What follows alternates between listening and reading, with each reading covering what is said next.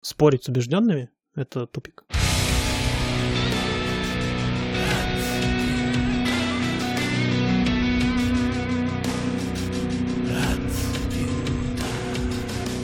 О чем мы еще поболтаем? Из интересного были дни открытых дверей в... В самолетах. А вы когда-нибудь бывали в самолетах с открытыми дверями? Даже такая птица такая села, такой баклан. Ну, вчера, кстати, взлетал самолет с э, парашютистами. У них не было там такая задняя большая дверь, ее реально не было, вместо нее какая-то решетка стояла. Они сидели туда, выглядывали прямо на полосе. И мы имели возможность это близко смотреть. Были дни открытых, хорошо, ворот. дни открытых дверей в двух аэропортах. Где-то две или три недели назад был э, такой день у нас в моем базовом аэропорту. Я его называю свой базовый, потому что там у меня авиашкола моя, и все самолеты, на которых я летаю, базируются там. Я типа как настоящий пилот говорю, вот мой базовый аэродром. Все по-взрослому. Причем там интересно было такое мероприятие, э, казалось бы, это аэродром, и типа авиашоу должно было быть. А конкретно в этом случае там почему-то автомобилей, например, было гораздо больше, чем самолетов.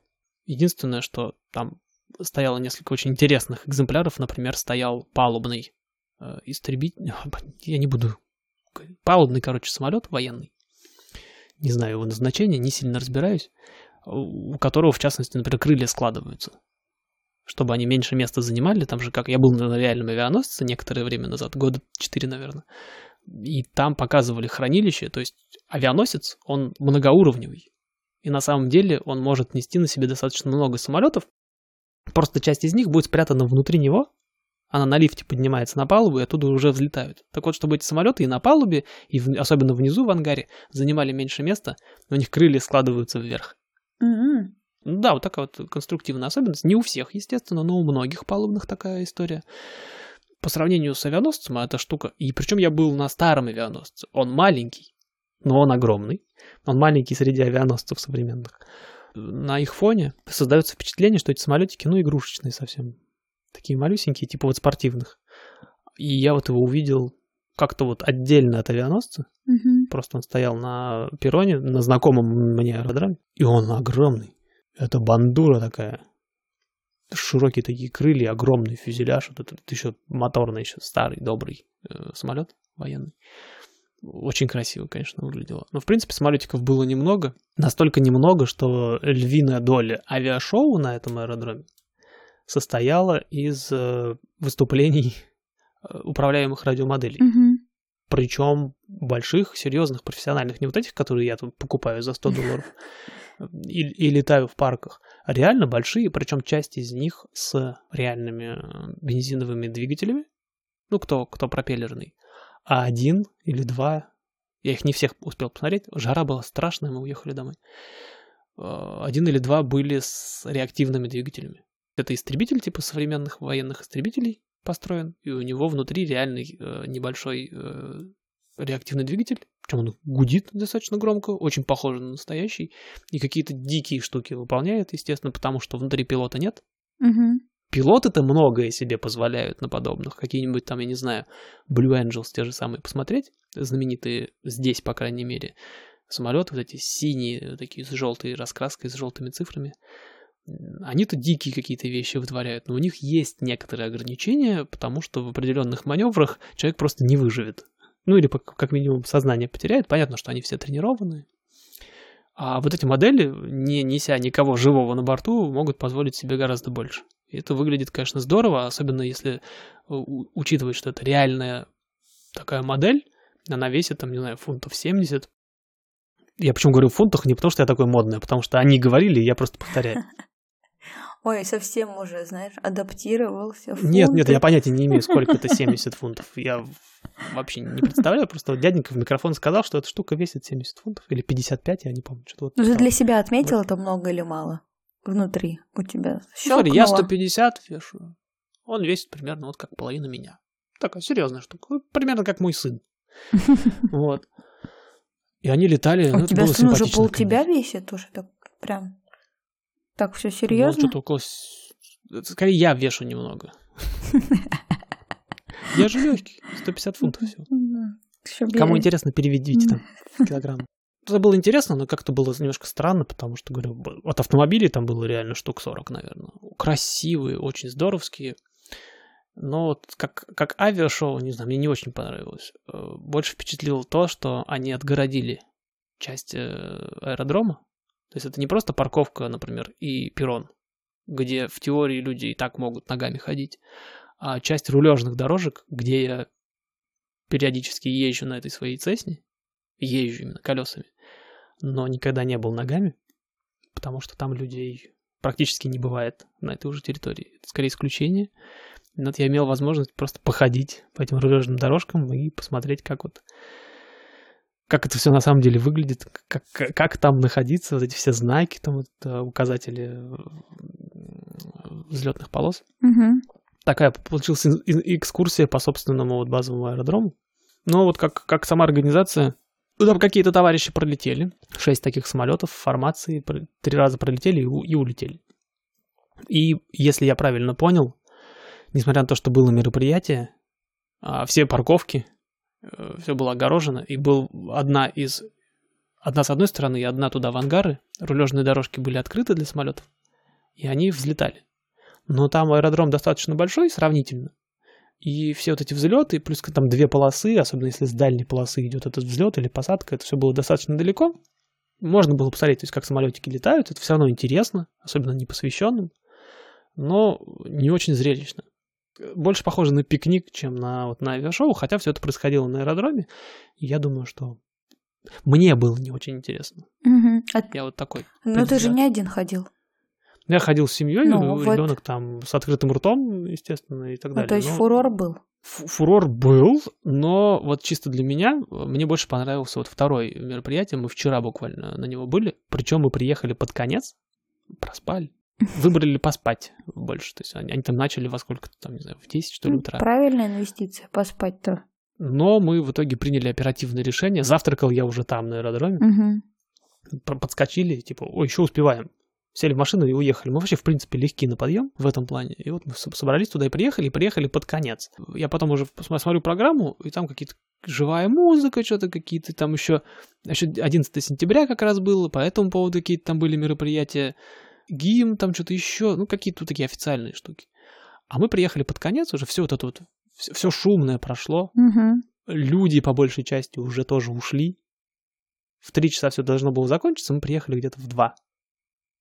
А там так интересно было, вот как раз-таки в контрасте с предыдущим, интересно было организовано, если в том случае был заезд, вход со стороны как раз-таки вот где авиашколы, где центр, где перрон, мимо парковок, с другого, вообще с официальных ворот, и фактически весь аэродром как таковой, он вот в стороне оказался немножко, то в этом случае так аэропорт организован, и, и так они организовали мероприятие, что приезжаешь на парковку, потом мы прошли через ворота и попадаем сразу на, парков... на, на парковку самолетов.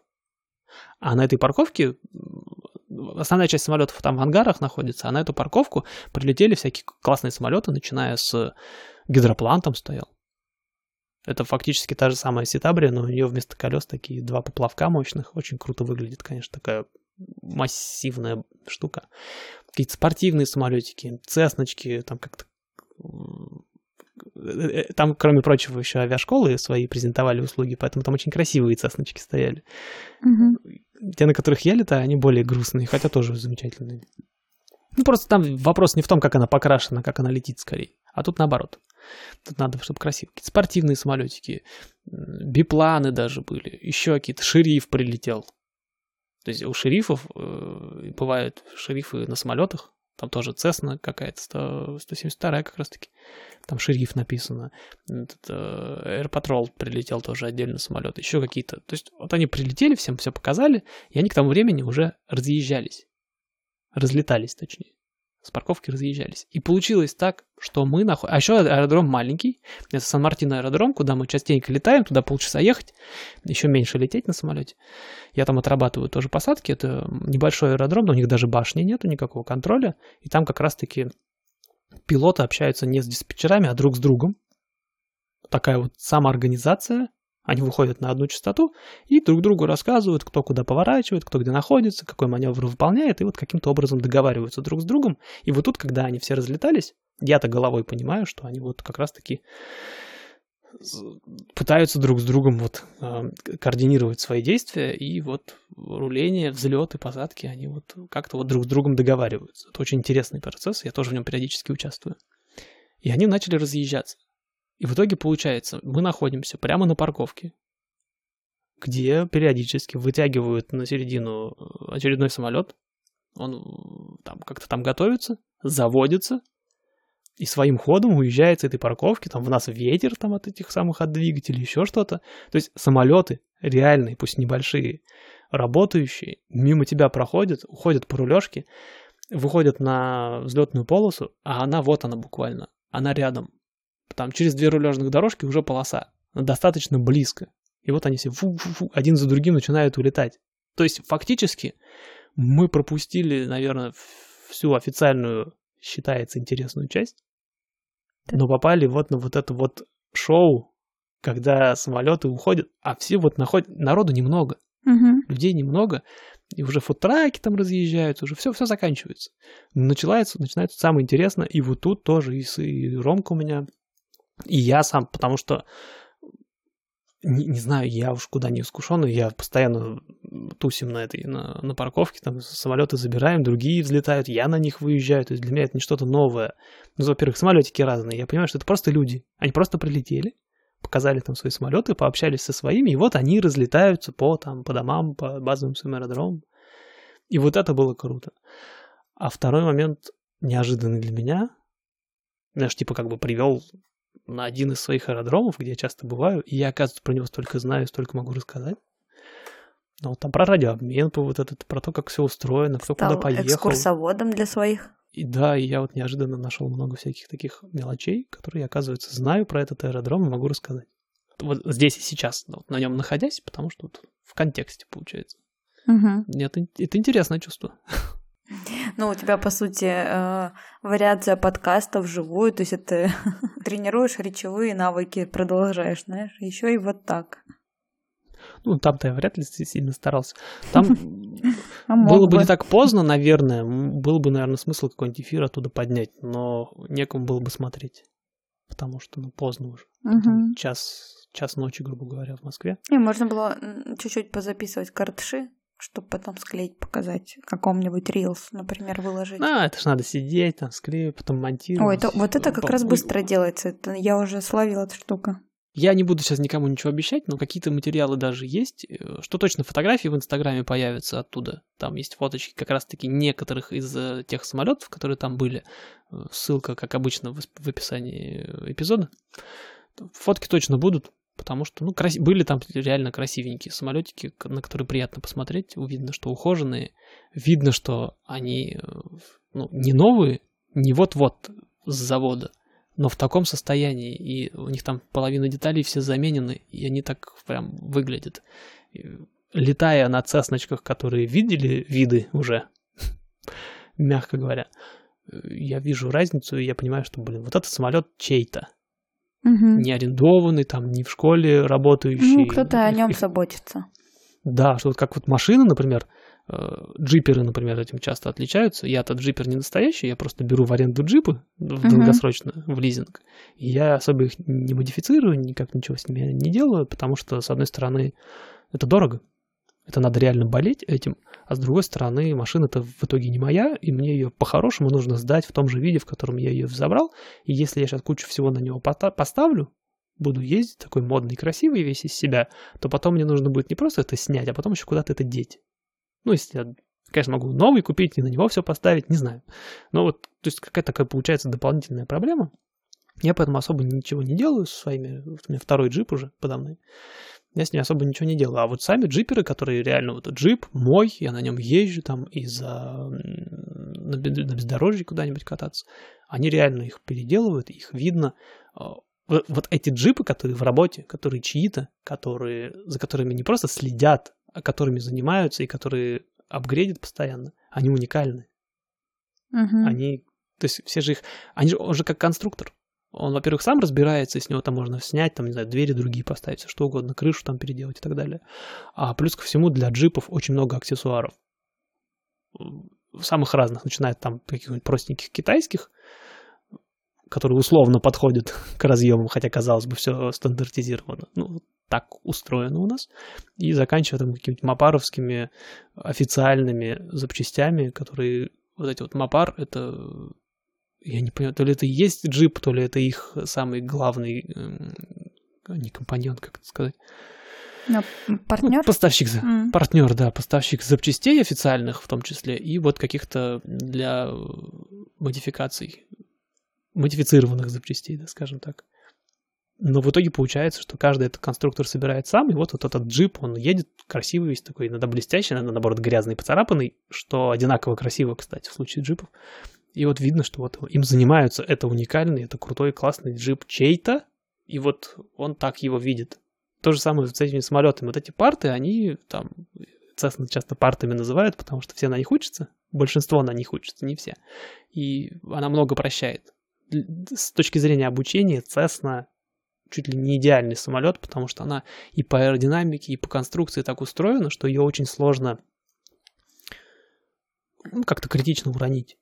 Она многое прощает, в том числе на посадках.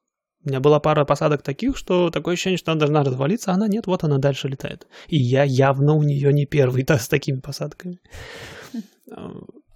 Они, конечно, ну, в очень простой конфигурации, очень просто выглядят, где-то там потертые, где-то даже немножко помятые бывают. Ну так, не, не критично, естественно.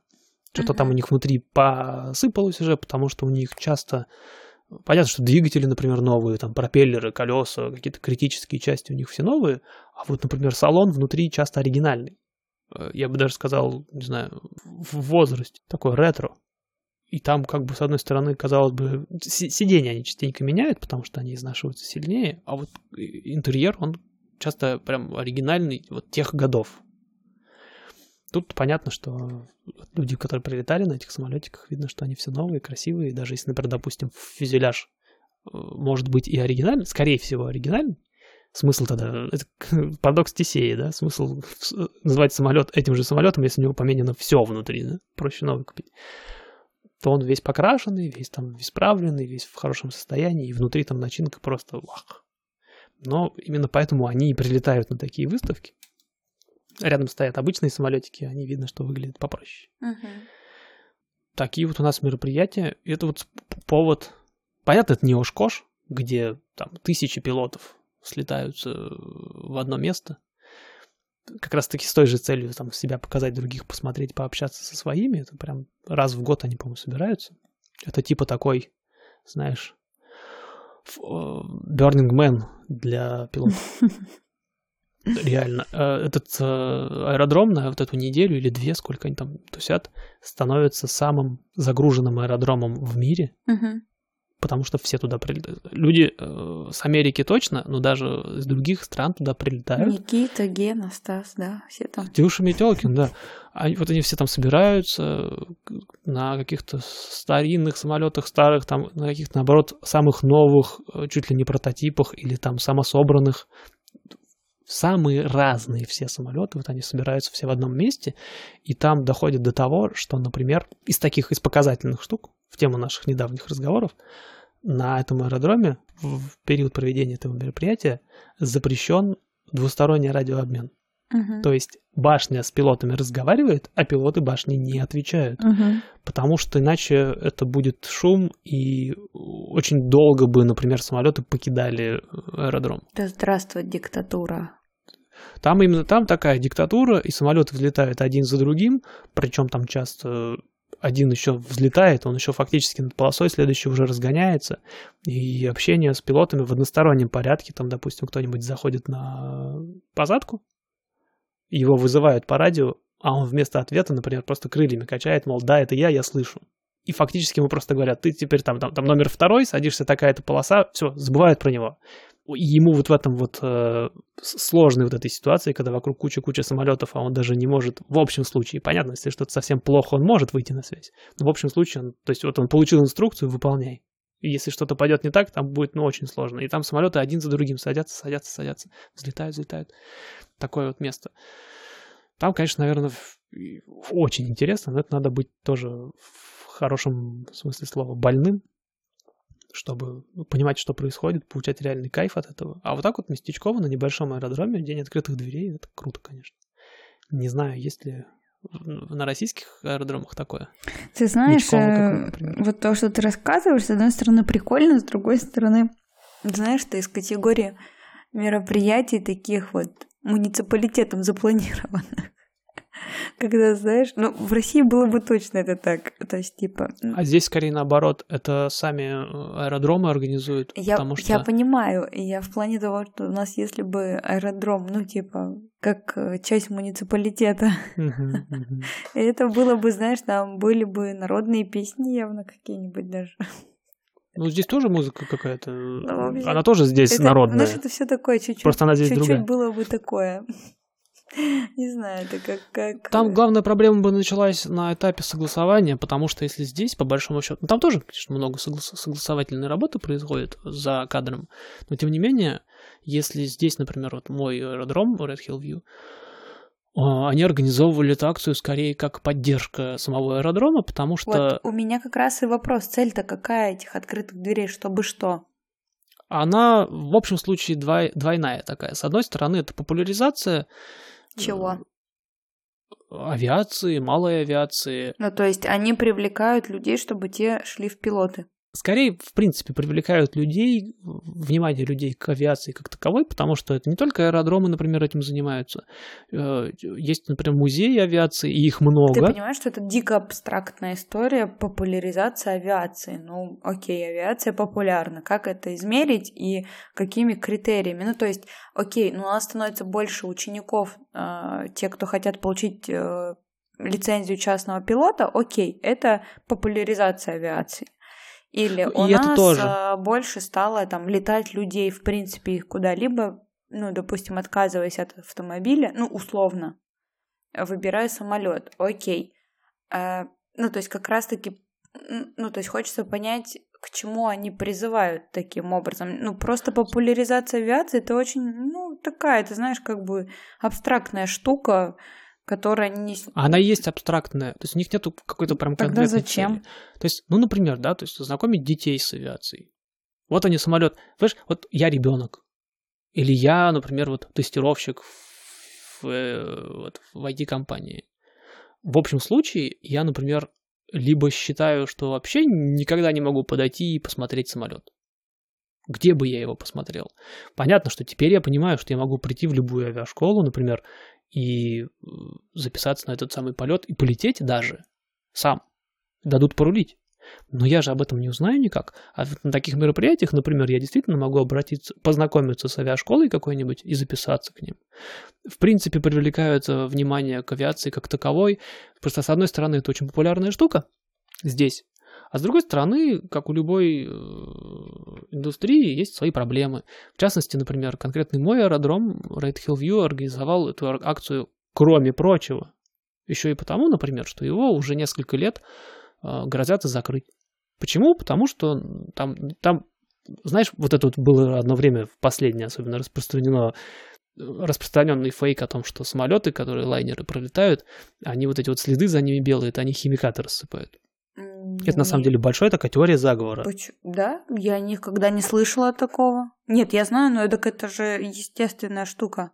Это абсолютно естественная штука, если не вдаваться в подробности, это, грубо говоря, вода из воздуха конденсируется.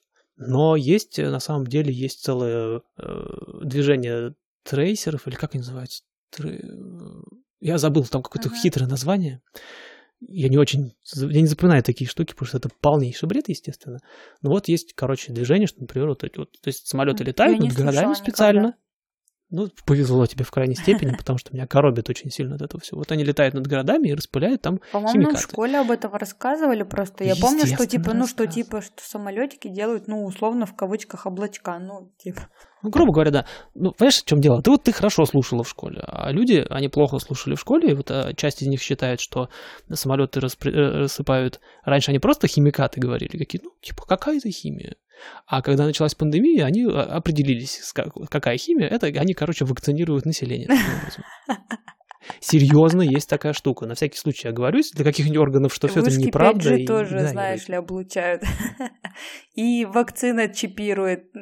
Вот, я говорю, кто-то вот считает, что самолеты распыляют чего-то, кто-то 5G жжет, кто-то чипирование, у кого-то сюрприз до сих пор плоская земля. У этого, а, у Юрия Лозы кстати. У Юрия Лозы в том числе, и он, кстати, не э, первый и не последний. Я просто поражала, он был в ЧБД, ну, в том числе. И э, Причем там... ЧБД, когда он был в ЧБД, это все уже знали, ну, что да, он я к тому, что там земли, очень да. все это так все равно постебали на эту тему, было забавно. Нет, а я вот а, так случилось, что я вот с Яндекс Кью связан достаточно тесно, периодически почитываю, сторонников там той же самой плоской земли их много. Прямо достаточно. И вот, например, есть люди, которые искренне уверены, что последние снимки индийской э, окололунной вот этого зонда, спутника, uh-huh. который в качестве тренировки, потому что на Луне очень сложно найти объект. Uh-huh. Ну, она достаточно однородна. Там камни, камни и камни. Ну, вот, они нашли, естественно, они знают, где он стоит, они нашли вот этот лунный модуль и пофотали его. Типа, смотрите, как... А причем это фотки, ну, более качественные, чем до сих пор, потому что они вот, вот более современный прибор тупо uh-huh. прилетел, и чуть ли не чуть ближе к поверхности, какие-то такие штуки. И вот они сняли ту же самую местность, но еще более качественно, вот он стоит. есть люди, которые считают искренне, что это тоже все монтаж, просто чуть лучше сделанный, угу. типа, чтобы поддерживать ту самую легенду. Короче, но... же, и вот этих всех штук много. И Тут, вот знаешь, люди, которые... Я просто выдыхаю, потому что мне вообще не до этого, до всего. То есть я когда э, понимаю, что у людей кажется до хрена времени, ну так, видимо, да, заниматься да. аргументацией, разработкой, то есть такие вот. Вот у меня, например, бетонные стены. Мне вот пипец не до этого, честно говоря. Или там да, на вот работе людей, как правило, почему-то откуда-то много времени. Вот я говорю, что заниматься там вот, вот таким, вот всякими такими штуками, это требует очень много сил, времени, и у меня всегда большой вопрос, а, где вы это все берете, потому что всегда в жизни что-то подворачивается, ну такое ну, не знаю, бывает на работе большой проект, ну, тебе правда там, ну, не до этого, допустим, да, там сильно вот.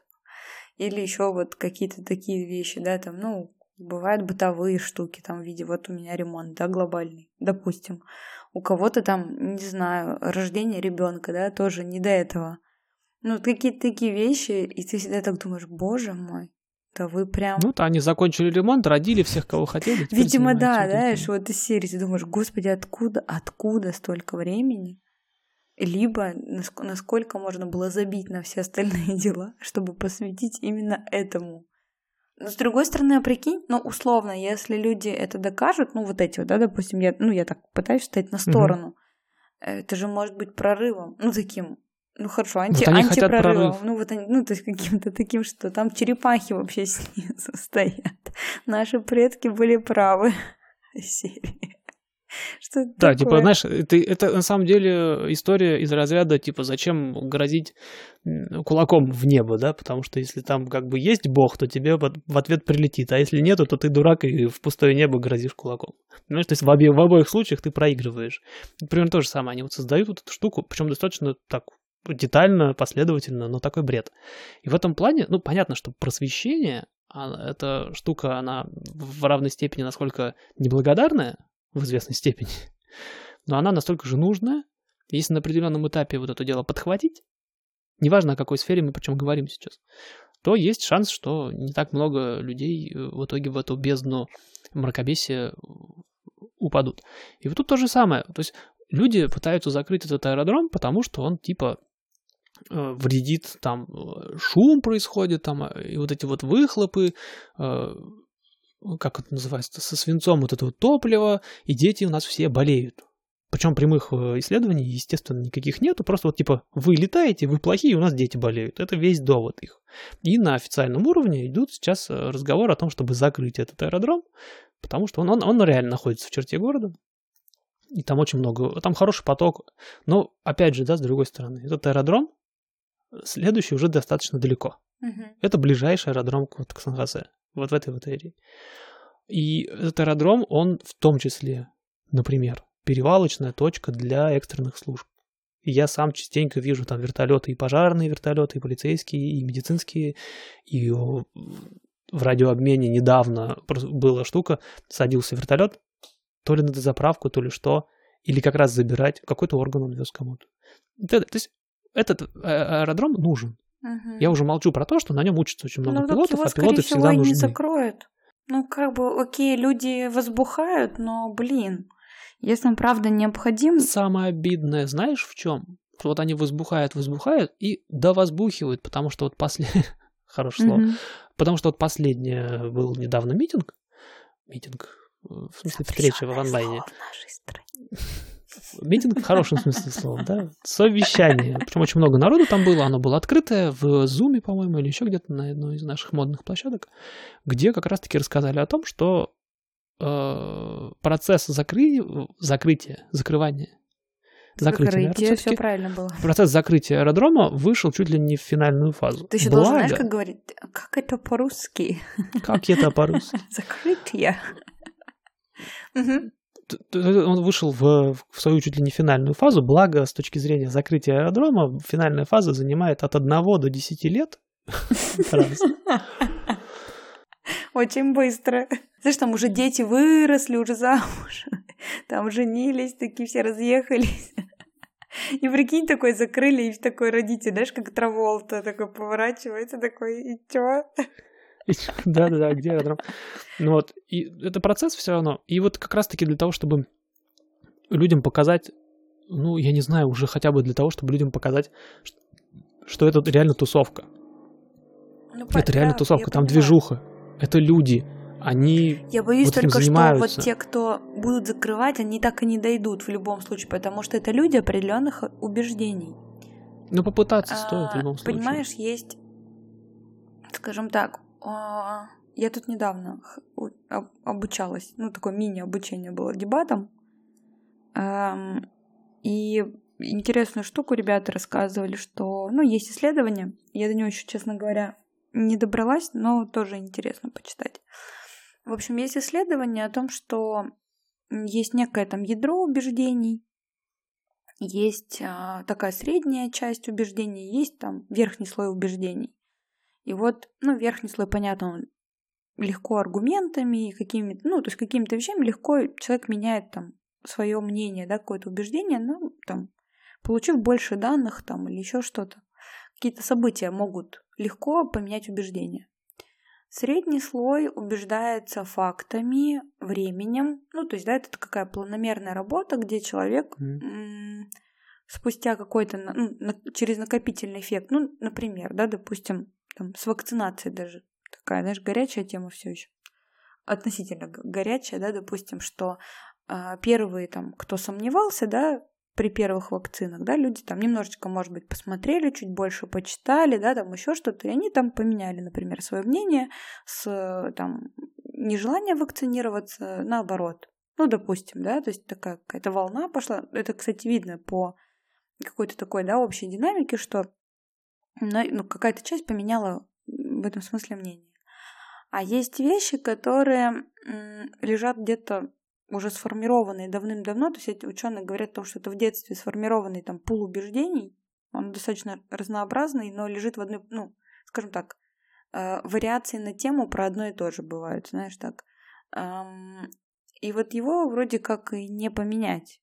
То есть, когда ты даешь аргументы и прочее, люди еще больше, знаешь, как пружинка сжимаются, чтобы агрессивно выстрелить, что вы нас здесь всех вот обманываете, да, там из серии. Вот я с этим на бытовом уровне постоянно сталкиваюсь. Опять же, тот же самый Яндекс.Кью, отличный срез общества Мгм. и всяких точек зрения. И я отлично понимаю, что, например, ярых активистов, чего бы то ни было, вредности аэродромов, плоской земли, там, чипирования и так далее, их, естественно, невозможно переубедить.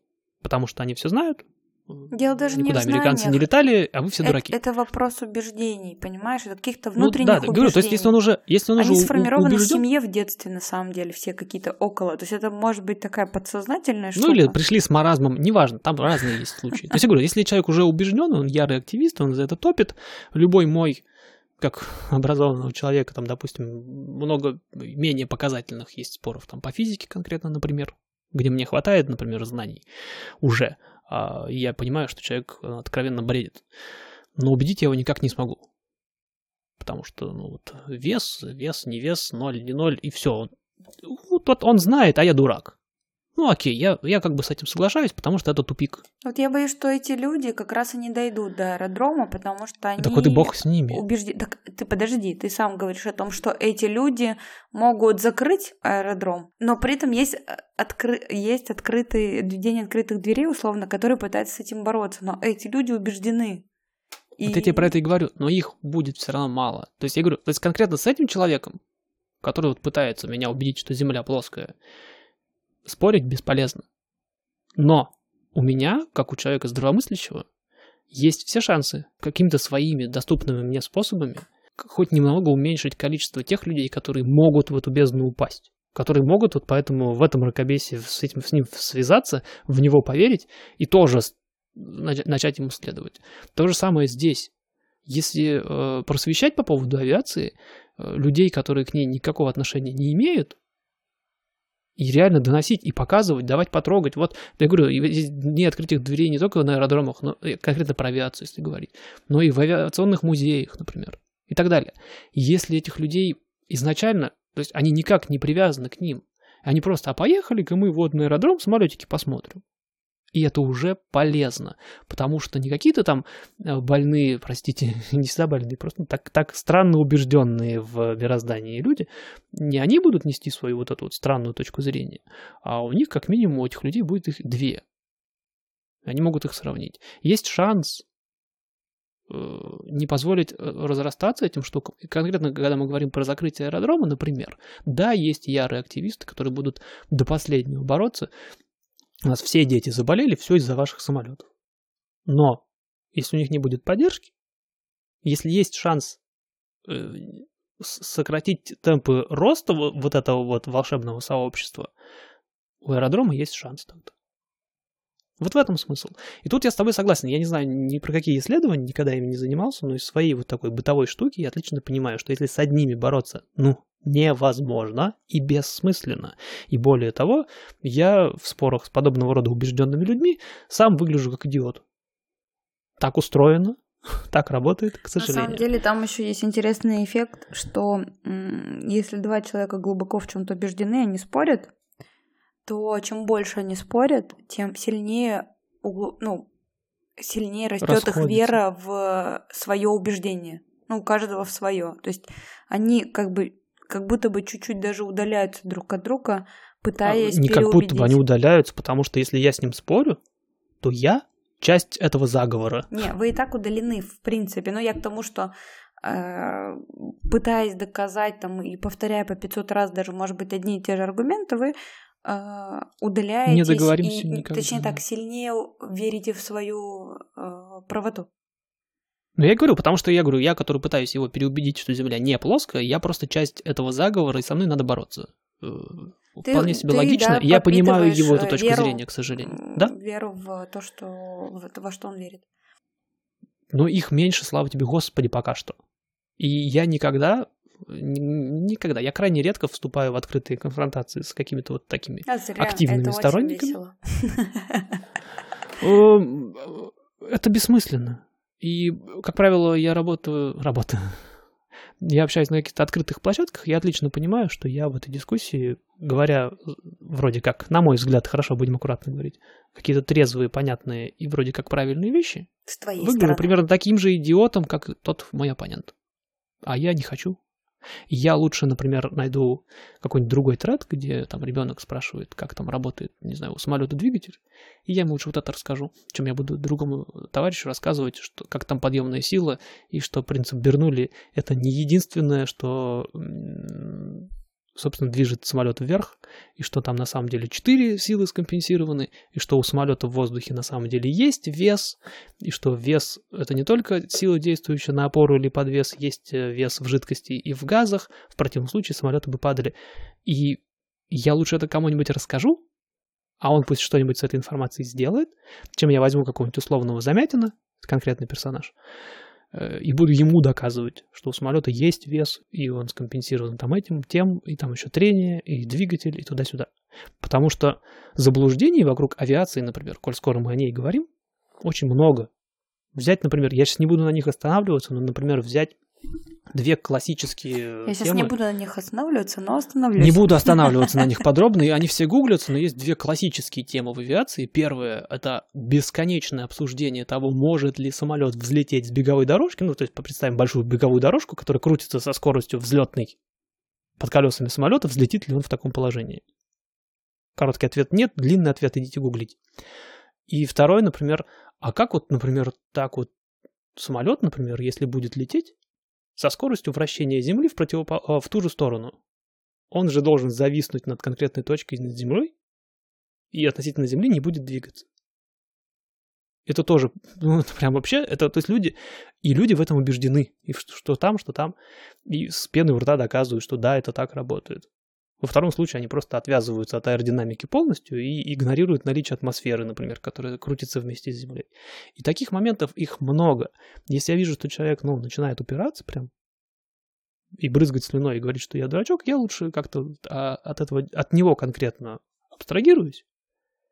И где-нибудь в более нейтральной среде просто вот, вот, ребят, вот информация, вот, ребят, смотрите, пожалуйста, ну, глазами. А дяденька, вот он на своей волне, пусть живет, ему здоровья, успехов и побольше последователей его теории заговора. Потому что бороться с ними невозможно, но всегда просвещение... У просвещения очень тяжелая как раз-таки задача, не вступая вот в эти конфронтации, попытаться нести разумное, доброе, вечное вот куда-нибудь. К сожалению, не всегда получается, ни первое, ни второе, но вот если опустить руки, то все свалится в плоскую землю, и все будет очень плохо. И вот эти вот открытые дни, дни открытых дверей на аэродромах, это один из примеров таких вот, такой именно этой популяризации. Кто что вынесет из этого, и какая глобальная цель за этим может стоять, каждый придумывает чуть ли не сам себе. Потому что я прихожу туда из профессионального уже, назову это профессиональным интересом. Там ребенку моему, ему вот больше просто посмотреть, как вот самолет вблизи, это скорее шоу да, людям, которые вот между, где-то между нами в этой шкале находятся, они просто вот что-то новое больше узнают. Там люди активно разговаривают, например. Можно подойти, подойти чуть, чуть ли не к любому человеку и спросить, а вот у самолета вот такая вот штука, она зачем? И он, как правило, ну, способен на человеческом языке объяснить, что это за приблуда, как она работает, для чего она нужна и так далее. И чем больше люди будут понимать, чем больше люди знают о какой-то сфере, тем сложнее, сложнее их в ней запутать. И это будет справедливо практически для любой сферы. Просто нужно, чем больше деталей ты знаешь, причем каких-то объективных, ну, реальных, которые можно пощупать, посмотреть, проверить. Проверить на себе, полетать, допустим, на тот же самом самолете, опять же, возвращаясь к авиации.